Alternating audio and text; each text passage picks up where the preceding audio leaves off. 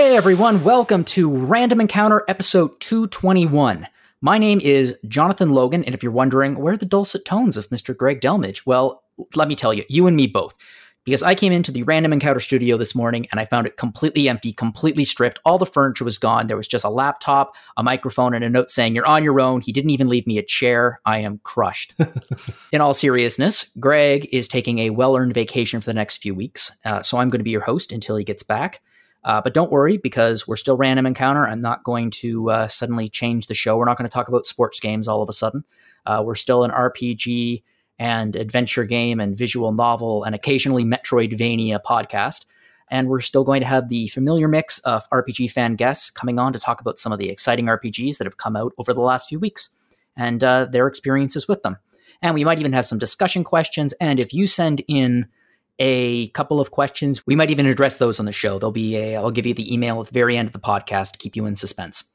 So let's go through our guests right now. So joining us on this episode of the podcast are uh, Brian McKenzie. Hello. Uh, Audra Bowling. Hiya. And our returning champion, Zach Wilkerson. Hello. Zach, you have been, is this the third episode in a row you've been on or second? I think just the second. You've been on a lot lately. I've been on a lot of podcasts lately, and I'm going to be on a lot more this week. a lot, a lot of recording this week. That's fun. Podcasts are fun. We like Um, podcast. Is what we do here. I agree. You know what else is fun? Something that I think all of us can agree is fun. Final Fantasy. to a degree. Wow, I was not expecting a pushback on that statement, but okay.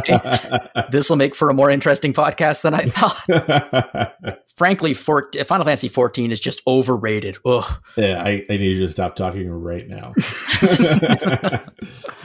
So, yeah, uh, the big news right now uh, there's a lot of games that have come out, but I think for a lot of RPG fans, the uh, most exciting bit of news is that the Final Fantasy Pixel remasters have started to come out. Uh, they kind of took the Netflix model and they dumped the first three on the same day, right off the top, I guess, to really pull you in.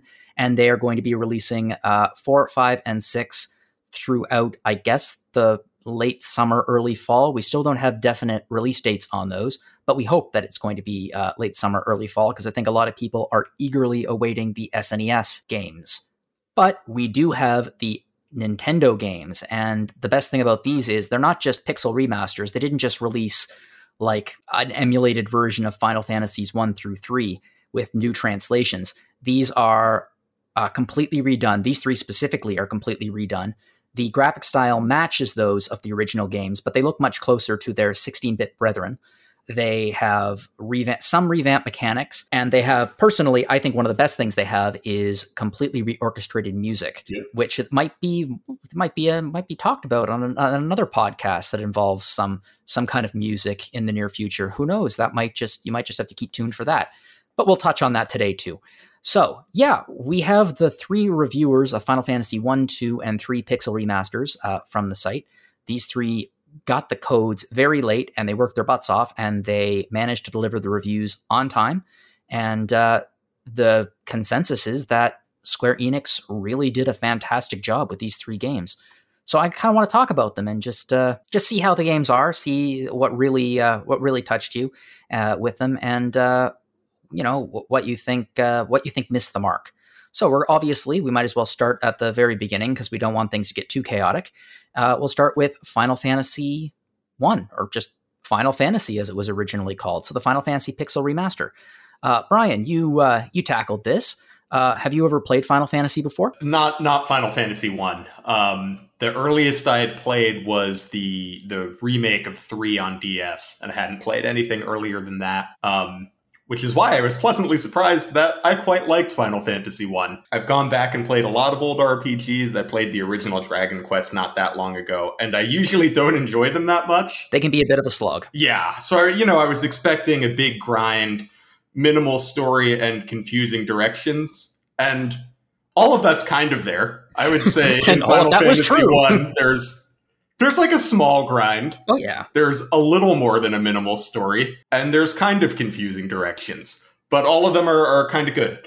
Um, because the grind isn't that much. The only time I really grinded was like the first dungeon of the game, Mhm. and then after that it was fine. Um, I think if you go in with the expectation that you're playing a, a classic RPG, uh, the story actually surprisingly has a little more to it than than I think one would expect. Especially the ending. There's there's a lot going on at the end that I was surprised by.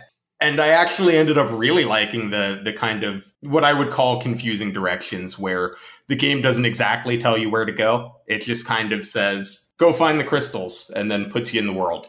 But I thought that the the world was designed in such a way that when it does that, there's really only a few places you can get at any given time. Um, and no matter what direction you go, you you kind of find something interesting. So I think that not giving clear directions enabled kind of a great sense of exploration in Final Fantasy One, where it feels like you're driving the car um, rather than the game driving it for you. Hmm. Which I think sometimes RPGs can go too far the other way. So it was fun to play a game where it's just like, okay, here's the world, go do stuff. It's funny. My memory of playing Final Fantasy One, uh, the first time I played Final Fantasy One uh, was after I played Final Fantasy Two or Final Fantasy Four, as it was called uh, here. Or wait, it's called in uh, Final Fantasy Four as it was called in Japan. Final Fantasy Two as it was called here.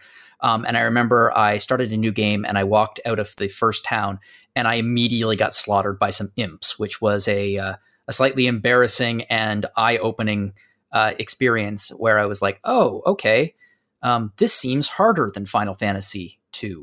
I should probably rethink this. And I'm curious, the difficulty of the game, is it still there? Because I do remember it being considerably much more of a uh, you leave the town, you run into a brick wall of difficulty rather than going out and like slaughtering all of the creatures that are around the opening town. Yeah, I would say the biggest spikes in difficulty are at the very beginning, right when you leave town, like you said, um, and then at the very end, the the final boss is significantly harder than everything before it. But th- those were the only two areas where really where I thought it was particularly hard. Um, I, I think I only game over right at the very beginning and at the very end. I think part of that though is I, I didn't know this when I was playing, but after I finished, I went back and looked up some stuff about the game. Uh, there's a lot of stuff in Final Fantasy One that you can do in any order, Mm. but they're not all the same difficulty. So I had done one of the harder dungeons fairly early, uh, which I think made the other dungeons just kind of easier by comparison because I had all the high level loot, I got some good experience, and then I was doing the easier dungeons. Okay, that makes a lot of sense. I mean, the game is it's linear, but it's still somewhat more non-linear than uh, some of the later entries. Uh, in terms of the story, it's as my understanding, my memory is it's very very simple. It's there's the world is the world is in crisis, and four heroes of light rise up to uh, get the crystals, and they need to defeat chaos. Um, they aren't obsessive about it and a little bit scary, but they do have to beat chaos.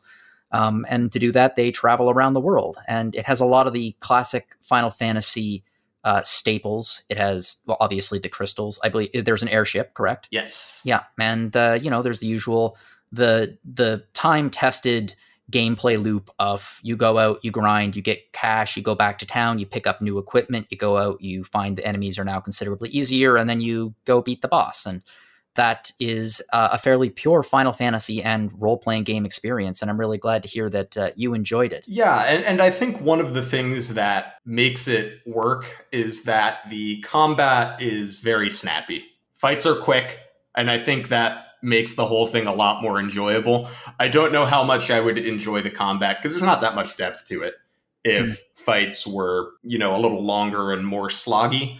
Uh, especially boss fights, I was surprised with how quick they were. Uh, most boss fights are over in like two or three rounds um, Oh, until wow. you get towards the very end Okay. and then they start which actually i think worked to make the last few bosses feel really neat because they're the first ones that take a long time which isn't to say the early bosses aren't scary it's just they hit really hard they just don't have a lot of health Mm. It's interesting because um like having originally cut my teeth on like the original final fantasy like and i had read that they made some difficulty adjustments for the um for these remasters and it sounds like you're describing some of those because like some of the early areas especially like there's an area where you have to go like fight an elf, um, I think, and like there's an area where you can like be turned to stone like really easily. Like those, I remember as a kid being like incredibly difficult, um, and I certainly don't remember the bosses going down in two or three turns. So um, it's interesting. Uh, I, I, feel like that is um, you know one of the things about these pixel remasters that's important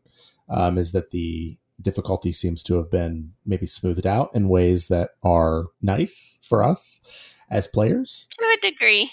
to a degree. Uh, out of curiosity, did they fix the targeting? Uh, I, I, always thought the most annoying thing about this game was the targeting issue, where if you target an enemy and the enemy is defeated, uh, and you still have like an attack on that enemy, you'll just be swinging at air. Did they fix that? Yes, they did change that. So now you'll you'll automatically target something else um, but yeah, I, I, think the changes they made in these pixel remasters are, are interesting. Obviously, I wouldn't have noticed any in this one since I didn't play the original. Mm. But I also played Final Fantasy III, and I did notice that that was somewhat different than both the DS and the original version, which was interesting. I also feel that one of the reasons why a lot of people, a lot of people who played Final Fantasy II when it came out in 90, 1992, uh, and they would go back and play Final Fantasy and rediscover it.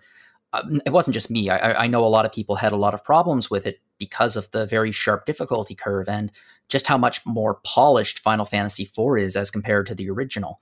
Uh, and the reason is because most of us had absolutely no idea that there were two games in between where they actually developed the ideas and perfected the battle system, et cetera, and all that stuff. Refined it. And refined it to make it uh, just a better overall game. Again, I haven't played it yet. Um, I, I am going to buy the pack because, frankly speaking, I just want to own these games. And based on the reviews that you all delivered, I think I'm fairly certain that Final Fantasy 4, 5, and 6 will uh, live up to their original iterations uh, at the very, very least. And uh, I mean, hopefully with extra music, it may even go a little further than that. Um, one of the things I love about the original Final Fantasy is that you actually get to select your own party um, and pick your classes off the top of the game. And I feel that that is a very clever way to uh, basically set your difficulty level to whatever you want. Like, yeah, you could pick a, a perfectly balanced party of like a fighter, uh, a black mage, white mage, and like random other fighter, like a thief or something like that. Or if you really wanted to go crazy, you could pick like all red mages or things like that. Uh, what was your experience with that? How did you? What was your party? Out of curiosity. Yeah, I really liked that. My party was pretty basic. I went with a fighter, a monk, a black mage, and a white mage. That's classic. And and I agree. I like that it kind of lets you change the difficulty and kind of add some replay value as well. Uh, the the only thing that I think, and I mean, I would say this was ahead of its time for when it came out, but is a bit of to its detriment now, is that if you're a new player, you don't really have the critical information to know how to set your difficulty with the party. I mean, beyond having a white mage, I guess. I think trying to play this game without a white mage would be a not tremendously fun experience. I I agree. Um, but I think there are a lot of factors that I think would be interesting in, in coming up with a party for a second playthrough, like how much it costs to gear characters, I think was is an interesting lever. Um, like if you went with a party of all fighters, uh, you would think you'd be really durable, but it would actually be extremely expensive to buy all the armor for them. Mm. So maybe you'd eventually be durable, but it would take you a while to get there. And these were just things that I didn't think about when I was making my party, but are interesting to think about, you know, when you're doing your second or third playthrough. Yeah. As someone who, you know, does has played the future Final Fantasy games, uh, I'm curious, going back, did you see any did did you see any references or any like uh, character names or things that made you go, "Oh, I get that now. That's where that came from." Well, there is a Cid, um, so that was the obvious one.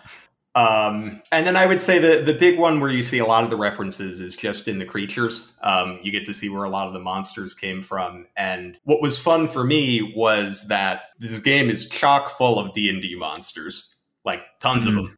Yeah. Um, including one that I did some research that apparently they had to change the name of because of copyright, which was funny. Oops. But if you're a D&D fan, there's a ton of fun monsters that are very clear references to that. Are you a D&D fan? Oh yeah, I'm a I'm a big D&D guy. My uh, my partner uh, regularly plays on Wednesday nights and uh, yeah, so I it, I have actually never played. A, I think I played one game of D and D when I was a teenager, and I enjoyed it, but I never really got another group to play with it's always it's just been one of those experiences that I feel like I'd really enjoy, but I've always missed out on. Yeah, half, half the challenge of playing D and D is the logistics of getting a game together. Yeah, that's the beauty of a single player RPG is that uh, you only need a controller. Wow, that that sounds very sad when I said that. my only friend. Oh, my my pet peeve with this game though that I, I mentioned in the review though was I think the uh, the pixel art for the starting classes is really great. Um, I did not like how the uh, the second classes looked later in the game. Um, and I mean they're they're faithful to the original. That's this is seems like a modernization of those sprites, but like I just think they look worse than the ones oh. that you start with. The black mage loses his hat. I I was so sad when I lost the hat. Yeah, the uh it's a the the look of the black mage is so iconic that when you lose the hat, he just kind of he's a guy in a robe. Let me ask you. I'm I'm looking at some of the screenshots right now, and I think that the game looks. I think the game looks gorgeous. Would you say that it looks like a Super Nintendo RPG, or would you say that it looks a little bit closer to like uh, early PlayStation era? Like, I'm curious. I'm curious how Square Enix aimed the graphics eh, we're trying to pick an era to uh, upgrade the graphics to. Because obviously, if you tried to release an NES game now, unless it was like a bundled collection called the Final Fantasy History or something like that, people would not pay these prices for it. They would need to give it a big upgrade, and they did. Uh, would you say it looks more like an SNES game, or what would you say? I, I feel like it looks. It, it looks like a modern take on an SNES game. Like they were trying to do that art style, but with modern tools. Yeah, because there's there have been some uh, some minor complaints about the uh, font choices. Yeah, the the font is not great. It, it is. I know that some people have already made ways to change it, which is funny. But it doesn't really detract from the game too much for me, at least. Yeah, it's such an interesting uh, thing for them to I don't want to say not pay attention to, but it's such like the font of Final Fantasy games is kind of it's a little bit iconic like when you see it and if it's changed there's something in my brain that just goes wait a minute that's not right it's so curious to me that they didn't even bother trying to uh, replicate it or at least come to something close to it. Especially because it seems like something that would be fairly easy to knock out of the park you know, it's just a font. It's just a font. And when you have, I know it's nitpicking, and I think that a lot of people were furious about it online for no reason aside from the fact they just wanted to be furious about something online. But when you call something a pixel remaster, I kind of expect it to be as pixel perfect as possible. Uh, and in, like the fonts do not look like pixels. The fonts look like a stock font from an iOS device. Yeah, yeah. it, it is definitely jarring when it seems like a lot of care was put into the rest of the presentation but you're right. I mean, it looks like a stock Unity font or something. I've always, I think it's curious that, uh, I mean, going back to the Pixel remaster thing, and these things are the original games, that they completely uh, left out all of the new material from Final Fantasy re-releases. Like, I know that uh, Final Fantasy one and two on the Game Boy Advance had many, many uh, extra, like had extra dungeons and things like that. And this is true for all of the games, but it seems like here they are sticking very closely to the original in terms of the amount of content that you get. Yeah, I was a little surprised by that. I initially thought it might be because of just the way that the games were made. I know with some of the previous re-releases, they were often built on top of an emulation of the game they were remastering, mm. which meant, you know, you couldn't add new content to it because it was running on top of an emulation of an old game. So I thought that might be the case here, but I don't think it is based on um I, used to I used to do some some modding of the old remake of Final Fantasy VI, uh, and I'm still on the Discord server for that. So and it doesn't seem like that's the case for these remasters. So I don't really know why they left it out, and it's a shame because it's hard to say that these are the definitive ways to play the game when they're missing that content. Like to me, they probably are because I don't know how much I care about the post game content for Final Fantasy One but you know there's always kind of going to be an asterisk next to them. If i was a more cynical man the words dlc would be running through my head. Yeah i mean maybe. I and maybe i'm just not the market for it because i just don't think i would buy dlc for it but maybe some people would. I don't know. Yeah. Uh, Audra and Zach, do you guys have any thoughts on Final Fantasy, the original? Did you either of you have you played the original Final Fantasy before? Yeah, I mean, I played the original Final Fantasy I don't know when I like 31 years ago, not quite right when it released, but right around the time. Um, and I've been playing it off and on. I don't know my whole life, and like I, eh, eh, eh, I haven't bought it yet um, because like I don't know. I'm ho- holding out for that hopeful maybe hopefully Switch release or I don't know any console would be fine. Um, but Zach, Square Enix said that if you don't buy them on computer, they're not going to release them on Switch. They need the interest to be there in order for them to release it on the Switch. That's very logical. Yes, um, I know. It, it just it makes so much sense for their bottom line. uh, but I mean, like Final Fantasy is an, an interesting game because like it's not.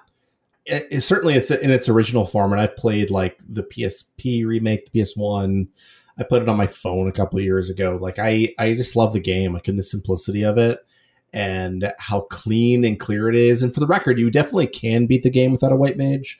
I've never cleared the game with a white mage. I always use a red mage every time. Okay, that makes a certain amount of sense. Uh, just because, like, in that game, unlike the one that I'm here to talk about, like, white mages get enough good cure spells, or red mages do rather. Mm. Um, but yeah, I mean, the, I, I, like, I like that it has found its way to more modern audiences. I think that there is something about how it directs you and the simplicity of it that is very rewarding, engaging, and relaxing.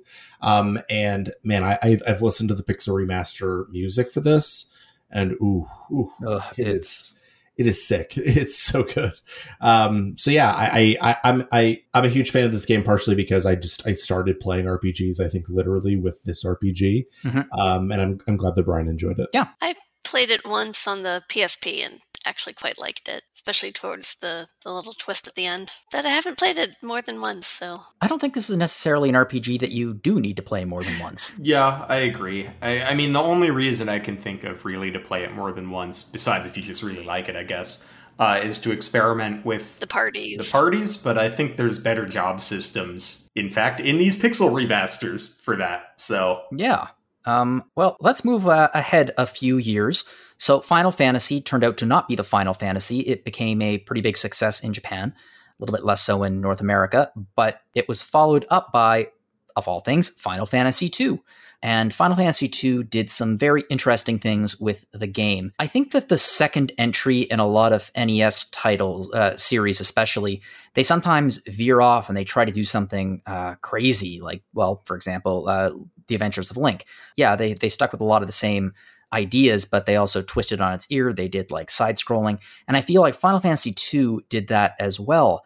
So it's a much more complex game with a much more uh, fleshed out story, uh, some very interesting mechanics. And Audra, why don't you tell us about your experience with Final Fantasy II Pixel Remaster? Well, actually, I had played Final Fantasy II somewhat on the PSP a while ago, and I just could not get into it, which was fun for deciding to try doing the pixel remaster and i ended up looking some tips online and stuff and i and so i ended up using figuring out how to use the battle system to my advantage this time around which it's a very unique battle system where you literally grow your characters according to what you use during fights. Which is very logical when you think about it, but. Mm-hmm.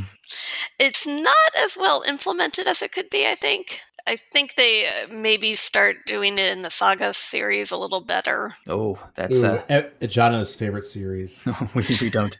no, Greg's gone. We don't talk about that series here anymore. oh, okay, sorry. no, we we do talk about it on this because uh, I think that what you said is true in many ways. As I understand it, Final Fantasy II is a bit of a uh, like the prototype almost of the Saga series. Yeah, and it's. I mean, I just it's so bizarre some of the battle systems that they used in it. Uh, the whole sh- putting equipping two shields to yourself and then letting people hit you, and that increasing your strength and your defense, and it was interesting. I did love Toad though. Leveling up the Toad spell was just it made boss fights such a breeze. Wait a minute, you could turn bosses into toads. This is mm-hmm. I played Final Fantasy 2 and this is actually something that I never did. Yeah, you if you level it up enough, I had it on I think Toad 9 or 10. It can actually work. It worked on the um, Emperor before the Pandemonium. Wow, that is uh, an embarrassing way for, the Emperor to go out. yeah, it was It was actually pretty fun though. Yeah. It made the boss fights pretty short, which I liked. Well, considering how much work you have to do to get to the boss fights and to build up your characters to the point where they Mhm. won't just destroy you, I think the f- boss fights being easy is a, a, a, a mercy. Yeah, it took me about five hours to level up the characters to survivability. Whew, that is some grinding. Yeah. Fortunately, I didn't have to do it too much after that because it, they just would level up as I, well, they, their skills would strengthen as I went through the battles, the story battles and stuff. But it was interesting. I mean, at first you go through different areas and you get instantly KO just because you're, for some reason, on the world map. There's way higher enemies than you should probably be fighting at one point. I when I played Final Fantasy II, I played the Game Boy Advance version, and I found the game to be considerably not as well balanced as Final Fantasy One. No, it is not. It is definitely not. And I don't know what happened with the dungeon designs, but they could go take a hike. Well, they certainly introduced a lot more scope to the game. I mean, there's a lot Mhm. of uh, the first appearance of chocobos, for example, are in this, and there's the theme music, and uh, there's a lot of firsts in this game that get carried along. But there's also a lot of things that uh, were left behind. For example, the when I think of Final Fantasy II, the thing I think of is the password system. I love the keyword system. I actually kind of miss that now that I've played other games that don't have it anymore. Yeah, I think it's a really cool way to enhance uh, encounters with NPCs. Because sometimes you'll get just really interesting snippets of information just using keywords, and other times just get a random question mark because they don't know what you're talking about. Why are you yelling Wild Rose at me repeatedly? yeah. Please stop. Uh, yeah, I mean, the game does remind me a lot of a Saga game, and despite the fact that I enjoy making fun of Saga a great deal, the ideas that were in this game uh, were very were instrumental in developing a lot of future RPG mechanics that we just take for granted today. I mean, the game by itself got a massive uh, jump in graphics between Final Fantasy 1 and Final Fantasy 2. And obviously this one didn't quite get the same jump because, you know, the pixel remaster. What did you make of the uh, the visuals? I really thought they were nice. I quite liked the visuals. It was a little weird because I was I had played the PSP version, so I was almost expecting like the character portraits Hmm. and stuff that was in those, but I didn't miss them actually. I thought it was just a stunning game. Like when they have the wyvern taking off in one part, it was actually quite I thought it was really well done. Yeah, I look at this and I just get a fe- it's funny to get a feeling of nostalgia for something that is technically new, but it looks so, I guess, comfy. Like it's exactly what I expect a Final Fantasy game to look like. It almost reminds me I recently played the Chrono Trigger on DS, Mhm. and it actually kind of reminded me of those graphics, which I actually it's not bad. Yeah, yeah, you're right. Um, pixel art is, I mean, pixel art is an art, and uh, they've really, they've really gone all out on these games to make them uh, visually engaging. And I know there's been a lot of, again, complaints on the internet about like the characters don't quite have like the strong black outlines and things like that that they do in emulators, but it, I think it looks gorgeous. Yeah, I do too. Okay, so there are you gave the game a 72, which to be completely frank, I think is a very fair score. What were some of the things you loved about this game? Well, I ended up actually having fun with it once I kind of learned how to grind, grinded the characters, level grinded more, and just kind of figured out how to actually do some of the dungeons. I it's just ah, the music was awesome. And I actually like the storyline, and I really enjoyed the keyword system. I think the storyline, I mean, there are a lot of upgrades between Final Fantasy 1 and 2, but I think the one that makes the most difference for me as a uh, as a game is the story. Like rather than being four faceless protagonists who you just pick their classes, you actually have characters. hmm And guys speak beaver, and that's important. Um, there's also the uh, the f- the revolving fourth party member slot, which you mentioned. And actually, it was pretty cool. And I actually felt that those characters tended to have more personality in general. I did too. That's how I felt. Those characters were the ones that really uh, made the plot interesting. hmm Yeah, like I loved Leila. She had some funny quips. That mechanic gets pulled in again in the future in a few.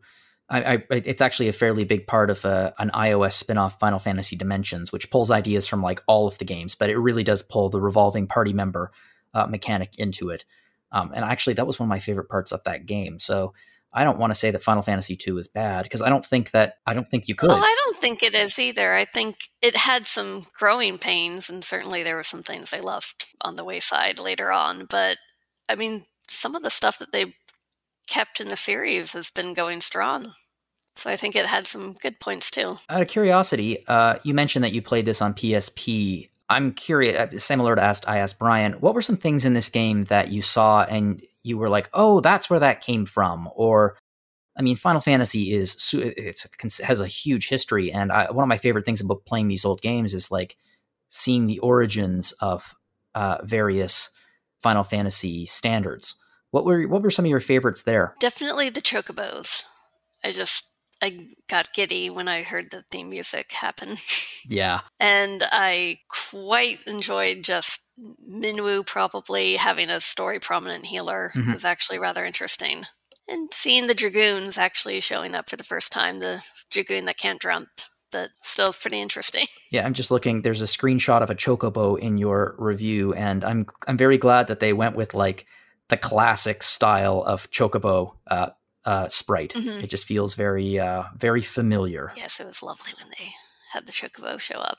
I'm curious, how many Saga games have you played? Just Saga Frontier. Just Saga Frontier. Okay. I know a bit about the series, but not a ton. I got through like two characters in Saga Frontier, and that was about it. yeah, I would be very interested. Given your thoughts on Final Fantasy II, I'd be very interested to hear what you make of like Romancing Saga two or three, but I oh. would, I would I would never put you through that as your review manager. I don't want I don't want my reviewers to run off screaming into the sunset, made insane by systems that don't make any sense. but yeah, Final Fantasy II, generally speaking, is considered to be the the most challenging of the classic Final Fantasy games. And I remember when I when I offered it up and I was like looking for people who want to play Final Fantasy Pixel remasters, we had a few people who uh, without prompting were like I'd love to, except for Final Fantasy II. I was one of those people. yes, I know Zach. I wasn't going to mention names, but since you mention it, um, yes, everyone. Zach is the Zach is the wise is the. Oh, I was about to say a word that I couldn't. Actually, I can say it because it's a a, a chocobo sound effect would be appropriate. Zach is the wise ass in the back of the class who is. you know that actually is one hundred percent who I was. Even as a teacher, that's who I was. yeah, not Final Fantasy two. Uh, it's true. I don't know what to say. well, there's certainly some reasons for that. Yeah, there are. Brian and Zach, have either of you played Final Fantasy II or have uh, ever tried playing it? I guess. After I finished the three Pixel Master, I moved on to two, and I think I'm about a third of the way through it now. How are you enjoying it? Uh, it's weird. Um, That's kind of a good way to describe it. I, I, would say the the biggest difference between Final Fantasy one and two for me was in Final Fantasy one, I felt like I could kind of anywhere I could walk to was like within the range of difficulty that I could handle. That is not the case in Final Fantasy two. You walk out of town and you go down and you can't fight anything over there. So yeah, it's it's definitely it is more open, which I think is great in some ways and not great in other ways. Zach, how about you? I have tried Final Fantasy II, maybe like I don't know three times. um, and I have bounced off it, I don't know, about an hour and a half, two hours, four hours in each time. Um, and, and, I even the last time I played it, like I understood what the battle system was, but I was just like, this is dumb, and I don't want to do this. Um, if I'm being honest, so like that's why I was the wise who was like, eh, I'll help with whatever we need to review, but like not this one. okay, Zach, just just just watch the swearing. We only have a limited number of chocobo sound effects per episode. So on the plus side with the Pixel remaster though, they to a degree it's the fact that they got rid of the extra dungeons, I think, helps it a little bit, which is it might make it more definitive. Yeah, I, I, imagine that would be useful in that way. That they just get rid of some of the surplus stuff that you kind of wouldn't want to slog through. I do like that the missing content in Final Fantasy 1 makes people go, "Oh, that's sad." The missing content in Final Fantasy 2 makes people go, "Oh, thank God." yeah. I mean, you can appreciate that. It's really I mean, Kawazu worked on it. It's, it's a saga game. It really is. I mean, it's it's straight up a saga game. Um, that's where Kawazu cut his teeth. Um, and he still didn't have it right with Final Fantasy Legend, but it's still a more playable game, having played that in the last, I don't know, six or seven months. Um, than Final Fantasy II ever was for me personally. Yeah, and I'm not going to lie, despite the fact that I constantly make fun of Romancing Saga 3, they are complete games and they do have complete, well thought out systems that I just don't happen to jive with. But with Final Fantasy II, it's those complex systems were still being formed and not Mm. Successfully in some cases, I think. Yeah, there's a some growing pains with it. It reminds me a lot of how I felt when I was playing Final Fantasy VIII for the first time, where there's a lot of cool ideas, many of which are either poorly explained or not executed well. And once you understand them, you can kind of break the game apart. I mean, once I found out about the shield stuff, it was pretty easy to break the game almost to an extent. I've actually never really thought of that before. How uh, Final Fantasy II and Final Fantasy VIII have so many parallels, and they were the second game on their respective systems. And Final Fantasy VII was such a massive departure for the series, uh, with trying all of these new things. And then Final Fantasy VIII came along, and they sort of did what they did with Final Fantasy II, and they were like, "Let's try something different. Let's see where we can push this." And some of it was successful. The card game, for example. Mhm. Um, and some of it was not. The rest of it. I'm going to have so many people angry at the site if they hear me say that. I think a lot of the good ideas in two and eight, like I, I still think those games have a lot of value just because I think the good ideas that they had were iterated on and made more playable in other games later. I agree. Well, Final Fantasy II was an interesting experiment Mhm. uh, that tried a lot of new things, tried a lot of, uh, tried to refine some old things, and got a lot of success in terms of the storyline, in terms of the uh, pushing the graphics, in terms of introducing new things. But the bottom line is, I never really had fun playing it, and it doesn't sound like you had a ton of fun playing it either. No, I was kind of. I was relieved when it was over. To Yeah. a degree, would be how I describe it. I'm glad I played it Mhm. and got the chance to see that part of Final Fantasy history, but it wasn't my favorite. Well, after Final Fantasy II came out, uh, presumably uh, many developers went, well, that didn't work. Um, and uh, they sort of went back to the well in many ways. Final Fantasy III is an NES game, but obviously, if you're going to play it, I would say it's the closest that you can come to a SNES version of a Final Fantasy game or an SNES RPG. It was released late in the NES uh, or the Famicom uh, cycle. So uh, they knew what they were doing by that point. They really had the graphics down, they had the music down, they knew what the system could do, and they knew how to push the system, and they really, really did. And Final Fantasy III, for a Nintendo game, is simply massive. It's a massive game. Now, obviously, we're looking back on it and we're saying, well, you know, it's not that big anymore. But I think I haven't played this version of it, but out of the three NES games, this is by far my favorite. And uh, Zach, you gave it a review. What did you uh, What did you make of Final Fantasy III, the Pixel Remaster? I mean, I, I liked it. Um, I had maybe dabbled briefly in the DS version, but I mean, like this game never came out in a 2D version officially in this country until literally the Pixel remaster, which for me was a big deal. Yeah, and I'm glad you mentioned the music. I'm going to talk about the music first. Final Fantasy III's music is absolutely fantastic. Um, if you have not listened to the Pixel Remaster version of this, everybody, please just like pause the recording and go listen to it. At least listen to Eternal Wind. It is it, it is masterful, and I think that's actually like a good indication of what the rest of the game is doing because Final Fantasy III, those of you who haven't played it before, um, is the first that introduces a job system that you can kind of change on the fly, um, similar to Final Fantasy V, similar to Final Fantasy Tactics and you sort of get new jobs as the game goes. Like you will eventually like every time you unlock a crystal final fantasy style you get more jobs to experiment with. And some jobs are just clearly upgrades from previous jobs and other jobs are also you know new things. And and you can't um you know use cross class skills and there's a lot of limitations to the job system here. Um, but there were a lot of limitations to the job system in Dragon Quest III, which came out and obviously inspired this game. Like dramatically, of course. Um, I, I feel like every Final Fantasy game at the beginning of its run was a reaction to Dragon Quest. That stopped maybe around Dragon Que- around Final Fantasy V, but um, it's still a a really fun game. Like uh, the exploration is good. The difficulty level is reasonable. There's none of the Final Fantasy II shenanigans about the way you level up.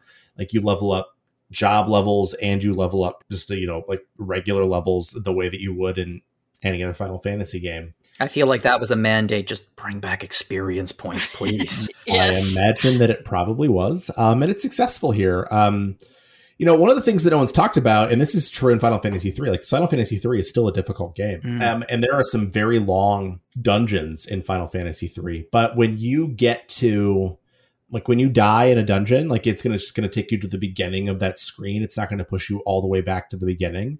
And I think that is a really important thing for something like Final Fantasy III, where like I've heard other people talk about Crystal Tower and and like the World of Darkness, which is like you know the, the ending of the game. It's not really a spoiler. Sorry if you've played Final Fantasy 14. They gave it away a long time ago, but well, I haven't played Final Fantasy 14, and now you spoiled Final Fantasy 3 and 14 for me. So hey, You're welcome. Um, go play Final Fantasy 14, John. It sounds like a you problem. Um, um, but like the, the, the, that those last two dungeons are like a three hour thing at this point. Like there's no save points. Hmm. Um, that's always true in Final Fantasy games, but I think that, and I'm guessing this is true in one and two. And, and correct me if I'm wrong on this, Brian and Audra. Like it, there's an autosave function that will put you back at the beginning of that screen.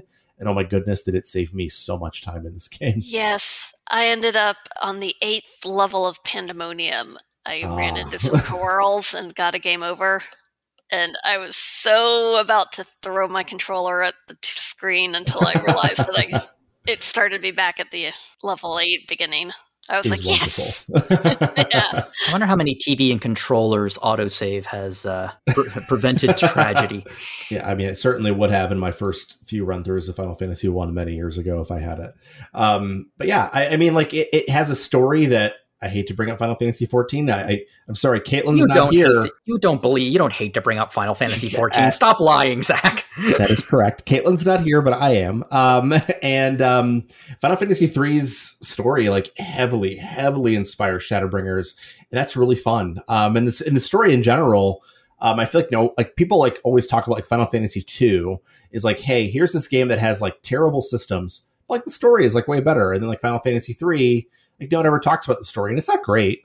It's still an NES story. Um, it's not like Dragon Quest four good or certainly Final Fantasy four good, but it is enough to keep you engaged. Um, I feel like for the most part, except for like maybe one or two boss fights that are like insane, like the difficulty curve is reasonable if you're used to NES games. Like it's hard, but it's not like, I, I, like 15 minutes, 20 minutes of grinding, which is nothing compared to the level of grinding I had to do in like real NES RPGs is reasonable. Hmm. It's a fun game. I I- like. I feel like it serves as a bridge between what it, what the series was and what it's going to become, and for that, I think it's worth playing. Actually, it's interesting that you you brought that up about uh, talking about. Um, I, here's how I always felt about the the six entries in the the 2D Final Fantasy. I always felt felt they kind of went system heavy, story heavy, system heavy, story he- heavy, system heavy, Mm-hmm. and then finally they they I think they got the two combined properly in Final Fantasy six. Mm-hmm. But like Final Fantasy two does, I think it has a pretty pretty darn good story for its time. And you're right, Final Fantasy III is a little bit uh, a little bit more simplistic because it's very focused on the mechanics of the job system and things like that. Mhm. And Final Fantasy II, I I love Final Fantasy. Well, see, here's when you start talking about the pixel remasters and then American names, and I know it's Final Fantasy IV. I know it's Final Fantasy IV, but my brain will not accept that. It's like, no, this is what you grew up with. It's Final Final Fantasy II is not what I would call a mechanic heavy game. It's very story based. Like you can't change sure. your classes. Yeah. Everyone has their you know, everyone plays a little bit differently, but it's you know, you're stuck with that. And then Final Fantasy V comes back uh, with the vengeance with the job system. Final Fantasy III, uh, have you played uh, sorry, I think you actually asked this already.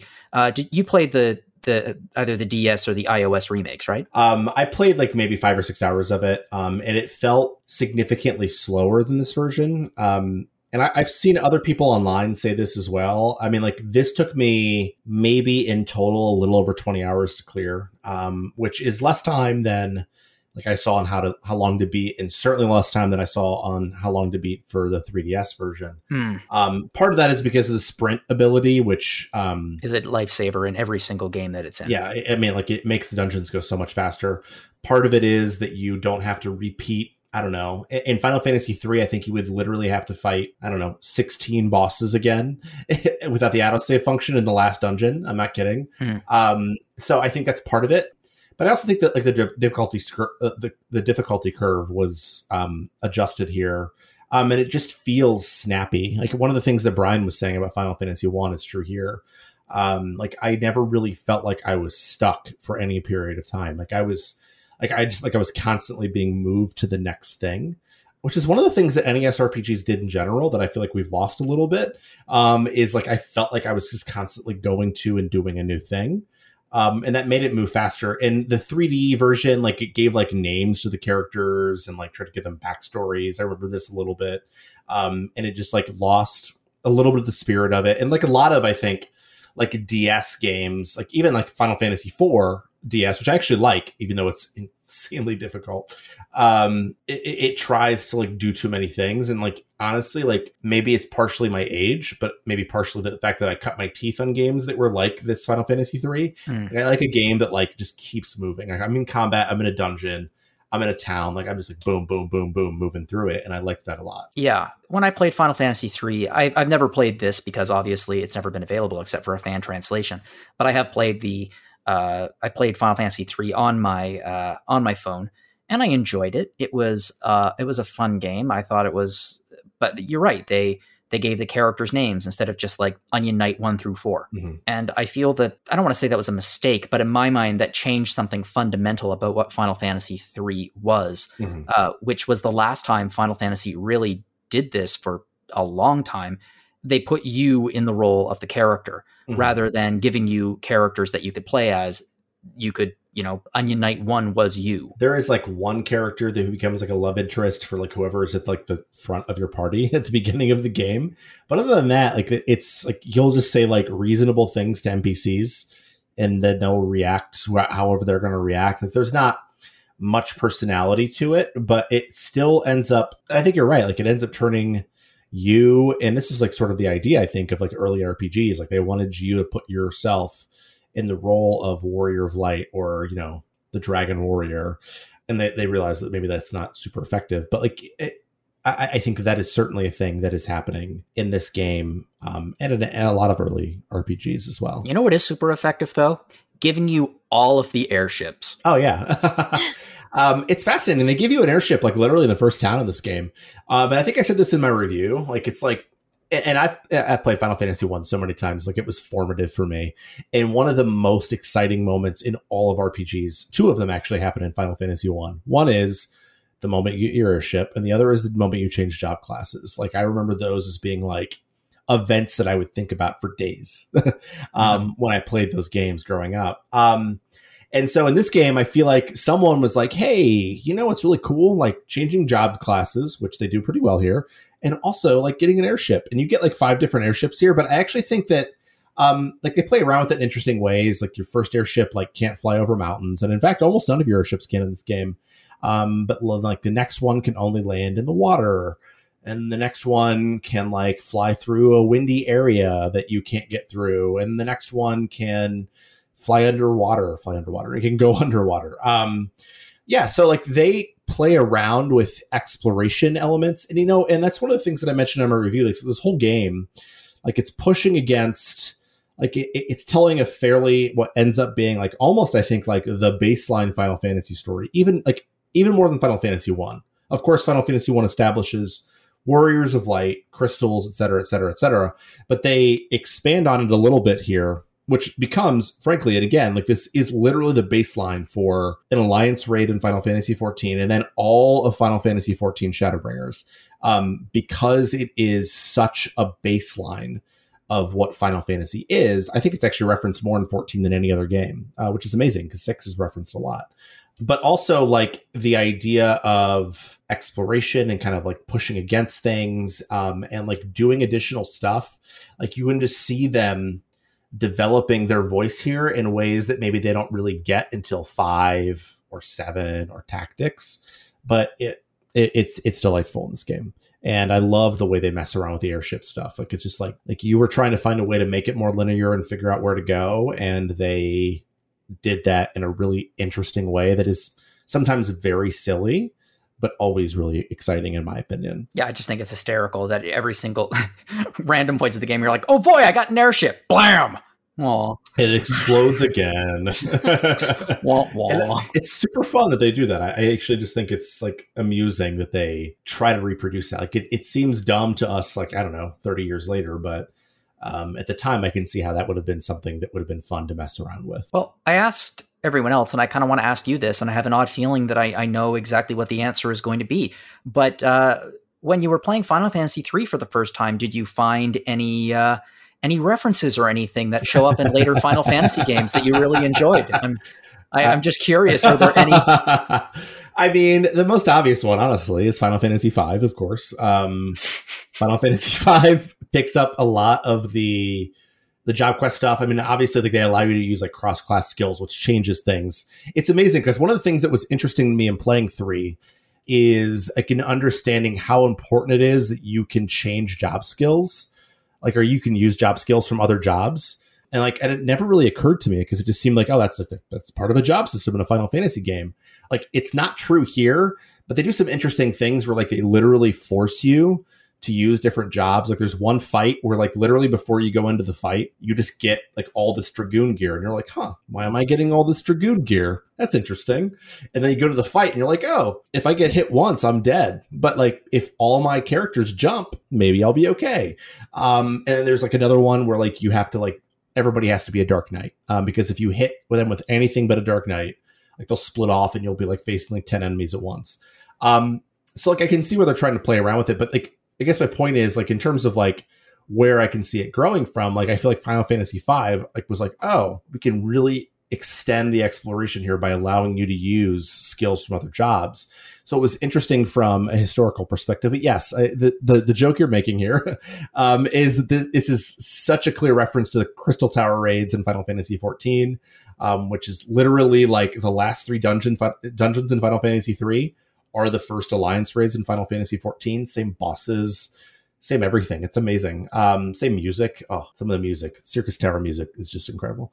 Um, but then I knew that, but the fact that Shadowbringers, like they're like warriors of darkness in Final Fantasy three, that like were good once, and now you have to bring light, and it's like sort of the opposite in Shadowbringers. Like, oh, huh, I had no idea. And like all the jobs in 14, at least like base, like most of the jobs were jobs in Final Fantasy 3. Like Final Fantasy 3 has the most clear line between a game and the, the MMO, which, you know, this is RPG fan, so we're talking about 14. I'm sorry. it's okay. It's random encounter too. It's random encounter on RPG fan. If Final Fantasy 14 doesn't come up, then I don't know. Mike revokes our our, our pass. That's fair. We're not, we're not allowed into uh, retro encounter studios anymore. Whatever whatever I called at the beginning of the episode. Um, well, everyone, it sounds like you had a good to that was okay experience playing the original three Final Fantasies. Is everyone excited for Final Fantasy four, five, and six? Yes, I am. I'm excited for five. I already have a really good version of four on the PSP, and my Super Nintendo Classic is good on six. Like if it doesn't come to consoles, like I'm not spending money on anything except maybe five because I last time I played five was on the PlayStation One and the translation of that was not ideal. I swear to God, Zach, Zach, if you're the one who's responsible for us not getting this on Switch because you refuse to buy Final Fantasy four and six for PC or iOS, I swear I am. Oh. I mean, I've played four in literally every iteration that it's ever been released in this country, so I'll probably mm. buy it. I mean, like if we're being honest. What have you guys not played? Out of curiosity. Have you all played Final Fantasy 4, 5, and 6, or is there one that you haven't, or one that you've only played some of? I have not played 5 and 6 yet, which is why I'm looking forward to them. Mm, I'm going to have to keep that in mind. I've played 4 and 6, which is shocking to me because 3 is one of my favorites, so I don't know why I haven't played 5, but I haven't. You should. Yeah, 5 is. Five is great. There's not a miss among them in my mind. They they really Final Fantasy four, five, and six are just knocking not all of them just knock it out of the park in different ways there are things you can say about them of course but yeah. for my money if i had uh, if i have an snes and i have those three games i am a happy happy person for a little while i've played them all like i played four and six pretty much on release um, and i played five on release on the playstation one it's the only time I've ever played it, and I was a little bit disappointed in five because I think I was expecting maybe the more story driven Final Fantasies that I had come to expect or that the PlayStation 1 taught me to expect. So like I I want to play five again because it's like literally the only time I've played it. And I was like, oh, this story is dumb. Go play four and six; they're way better, and seven, of course. Um, so I, I want to play around with it. Um, but yeah, I've, I've played now. I've played every main line to completion except two and thirteen. You might not be missing out too much on two. Fair enough. I feel like if you're going to play two, maybe using an emulator with a fast forward feature. I don't know. no, the Pixel remaster is actually probably the best, one of the best ways to do it. Or you can do what I do and set yourself up with like a stapler on the button and just like have it Hmm. grind for you. Uh, that's what I did with Saga, and it made the game so much. I almost said better. It made the game so much more. Tolerable. Yeah, it's it, it was such a better game when I didn't have to play it. Okay, so I uh, I'm really glad that you uh, that all of you came on to talk about the Final Fantasy Pixel remasters because obviously these are uh, like when it was announced at E3. There are lots and lots of reaction vids you can see online and the excitement that people felt and then the crushing disappointment that it wasn't going to be on Switch. But uh, I'm I'm focusing more on the excitement that they felt because these are the I, sorry Zach I just read your pull quote. Plus there's that soundtrack. Go listen to it right now. These games are classics for a reason. They were the building blocks that future Final Fantasies apparently especially Final Fantasy uh, 14 were built on. And if you want to have a better understanding of the series, uh, I think that you should give these games a shot. And not just because if you buy them, there's a bigger chance that they'll get released on Switch, so I can buy them. So I want to. We're we're we're kind of reaching the end of this episode. Um, but Greg, Greg would bring a, dis- a discussion question to the group and uh, ask everyone what they thought about it. And I thought I would do the same thing. And seeing as we were talking about Final Fantasy Pixel remasters, I wanted to ask everyone if you could have a Pixel remaster for any other RPG on the SNES or NES, doesn't not necessarily even a Square Enix game, like a Pixel remaster for any RPG on uh, let's actually, you know what? Let's just say on an 8-bit or 16-bit system, what would you want and why? Um, I don't know many of them because I never had a SNES. Um, What did you have? the first console I had was a Nintendo 64. Oh, I feel old now. Oh. I feel slightly younger than Zach, but still old. um, I, I would say they kind of have announced pixel remasters for these, but a lot of the Dragon Quest games, particularly three, I've played, I really like, and I'm very excited for when they do that. You know, a little more modern. no, the HD 2D remake is going. Yeah. It looks. Oh, it looks I, unbelievably I, I good. love that art style. I hope they remake every SNES game in that style. That's what I think a lot of people were hoping for with these, and they weren't that. But um, as a huge fan of Octopath, bigger than Jono, um, I um, oh yes, yes, yes, yes, yes, yes. Yeah, I think that they. Um, to be honest, I I thought they would go for the HD 2D treatment for the Final Fantasy games more than the Dragon Quest. When that was announced, I kind of went, oh well, I guess that's it for the for the Final Fantasy versions. But uh, and then we got the Pixel remasters. I guess they're just going different uh, different routes to the same destination, which is to make more playable modern versions of these games. I think that the Dragon Quest series could use some pixel remasters. I think that they've sort of in a weird way they've sort of been doing that with the uh, with the remakes because they still use pixel art and they're still recognizable as uh, the original titles even if they are in a vaguely 3d world where you can you know turn the camera around but they still are very very true to their original snes counterparts No, I mean I, I agree. Um, it, it it certainly um, looks a lot like the game as it was, and I think that's important. Audra, if you could pick a uh, any uh, an 8-bit or a 16-bit rpg to get a pixel remaster what would it be and why Oh, that's tricky. I my first console is actually a PlayStation. So hey zach how old do you feel Uh, almost thirty six, which is exactly how old I almost am.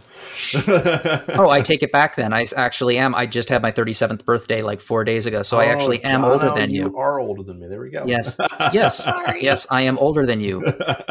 I mean, I would love to see more Dragon Quest in general. It's a series I've been wanting to get into, so it would be more of an excuse to do so. I mean, I feel like Solosi just randomly cheered wherever he is right now. Whenever you say Dragon Quest, I'm sure he has a, a notification in Slack for every time Dragon Quest comes up. So yeah. That's what I have set up with Yakuza.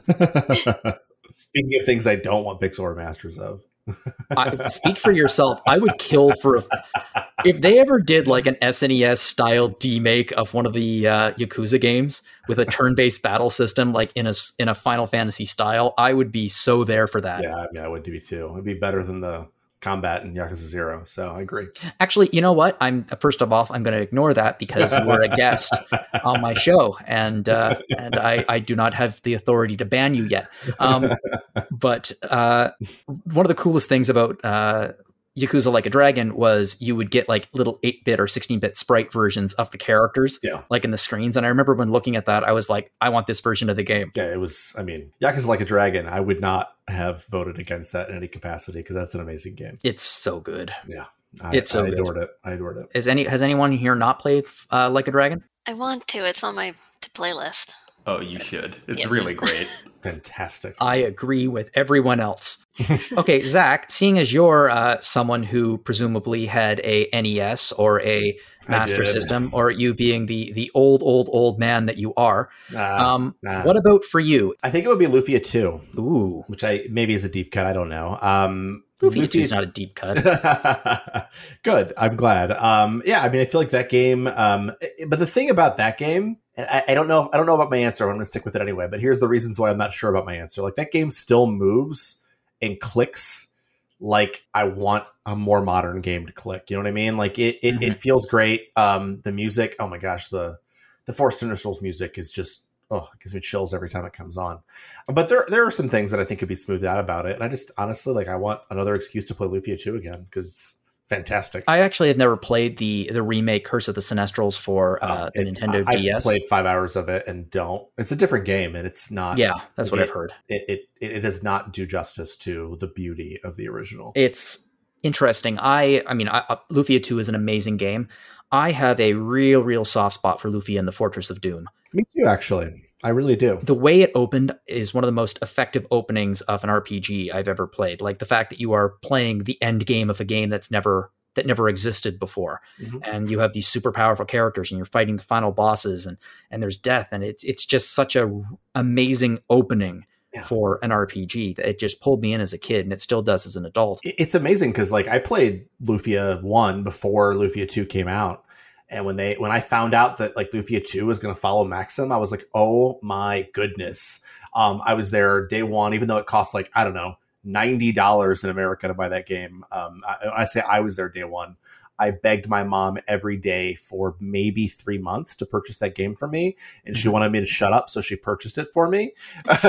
but um, yeah, I mean, like that was it was a great move, and I actually kind of wish some more games would do that because it like it, like the sort of like knowing how Lufia two is going to end somehow makes it more beautiful and more tragic. And uh, Lufia one's good, except for like you also can't like if you target something that's dead, you also hit air, which is uh, inexcusable for a Super Nintendo game. Oh yeah, they they ironed that out by uh, Final Indeed. Fantasy uh, two, didn't they? Yes, you can. You can even hit yourself. you must hit yourself. Yes. Stop hitting yourself is not good advice in Final Fantasy two. In fact, it's it's encouraged. You know what? For me, if I could pick any RPG, uh, it would be the Phantasy Star series because I was a Super Nintendo NES kid. I did not have a obviously I didn't have a Master System. I didn't have a Genesis, and I completely missed out on these games. And I know that there have been re-releases and a few remakes that tend to make it look, you know, updated and stuff like that. But I would really love if they did almost the exact same thing that they're doing with the Final Fantasy series uh, for Phantasy Star, so I could have an excuse to play the originals, but just with some of the rough spots just shaved off a little bit to make them a little bit more accessible. Because I've heard astoundingly good things about this series, including, of course, uh, Phantasy Star 4. Yeah, I mean, I've played one and four, and there are some very annoying things even in four, like the fact that spell names can only be four characters long and they don't make any sense at all. Um, so yeah, I mean, I, I think that um, the Sega Ages version of one I've heard is cut some of the edges off of it, um, and I played the original on sorry an emulator. um, I don't think that emulator is a dirty word. 20 years ago, um, or maybe more than that. Um, and I enjoyed the first one, but um, I've heard the Sega Ages one makes it so much more playable. So yeah, I mean, if you had mentioned Sega as a possibility, I might have, I might have used this. Hey, Um, I actually probably would have said Lunar though, because I always have Lunar. Oh, on I the do like Lunar. to be fair, I did say 8 bit and 16 bit systems. If you didn't want RPGs, I would say Ecco. I had borrowed a cousin, a cousin's copy of Ecco the Dolphin, and that would. Be That is yes. a lovely choice. That's an interesting choice that uh, I actually have never played that, but I have seen images of it from Game Players magazine when I was a kid. It's cruel. It's cruel because he needs air. Yeah, my, my dolphin suffocated a lot. yeah. Wow, Zach, you're a monster. Um, I've been called worse. What can I say? Yes. by me when I was listening to the Essential 10 episode.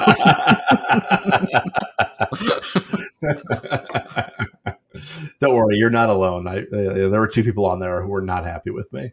oh, I, I know. I know.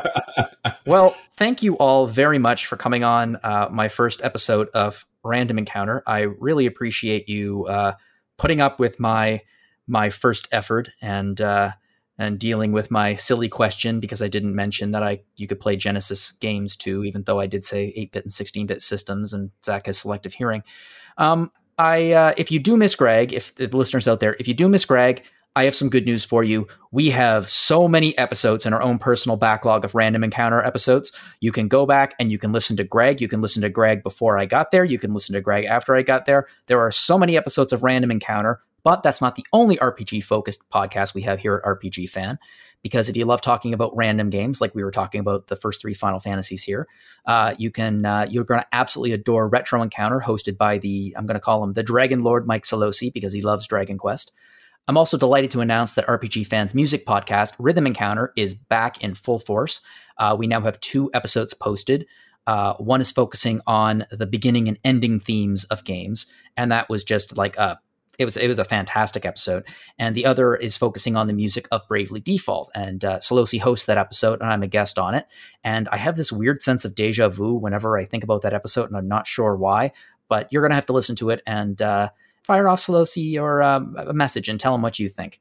And I don't want to forget our sister podcast, Phoenix Edge with Hat and Eric. They're they take a look at uh, all the RPG news that's piling up, and uh, they do a phenomenal job of it. They were on break for a little while, but they're back now. And uh, yeah, if you'd like to get in touch with me, you can find me at John Logan on Twitter. Uh, you could also send us some love at podcast at rpgfan.com. And uh, what about our guests? Why don't uh, why don't you tell us where we can find you? So, Brian, why don't you tell us where we can find you online? Uh, RPG fan and I guess Twitter. I don't tweet much, but I am on there at um, Badger Barian at Badger Barian. That's a great name. I'm just picturing a barbarian badger, and it's it's great. Also, barbarian badger sounds like a side scroller from the Genesis era. I'd play that game. Yeah, that'd be a good option for a pixel remaster. That's the that's my new choice, the Badger Barbarian. Okay, um, hey, Audra, where can we find you online? Audra B at rpgfan.com. I just have my email. So Cool. And uh, I think that's all the guests we have. No, Zach's here too. hey, Zach, where can we find you online? Uh, the best way to reach me is probably email, zachw at rpgfan.com. You can also find me on Discord at zachw. Well, thank you all very much for being here, and thank you very much for listening to us. And uh, we're going to be back in two weeks with another brand new episode talking about some of the latest RPGs and some news and things like that.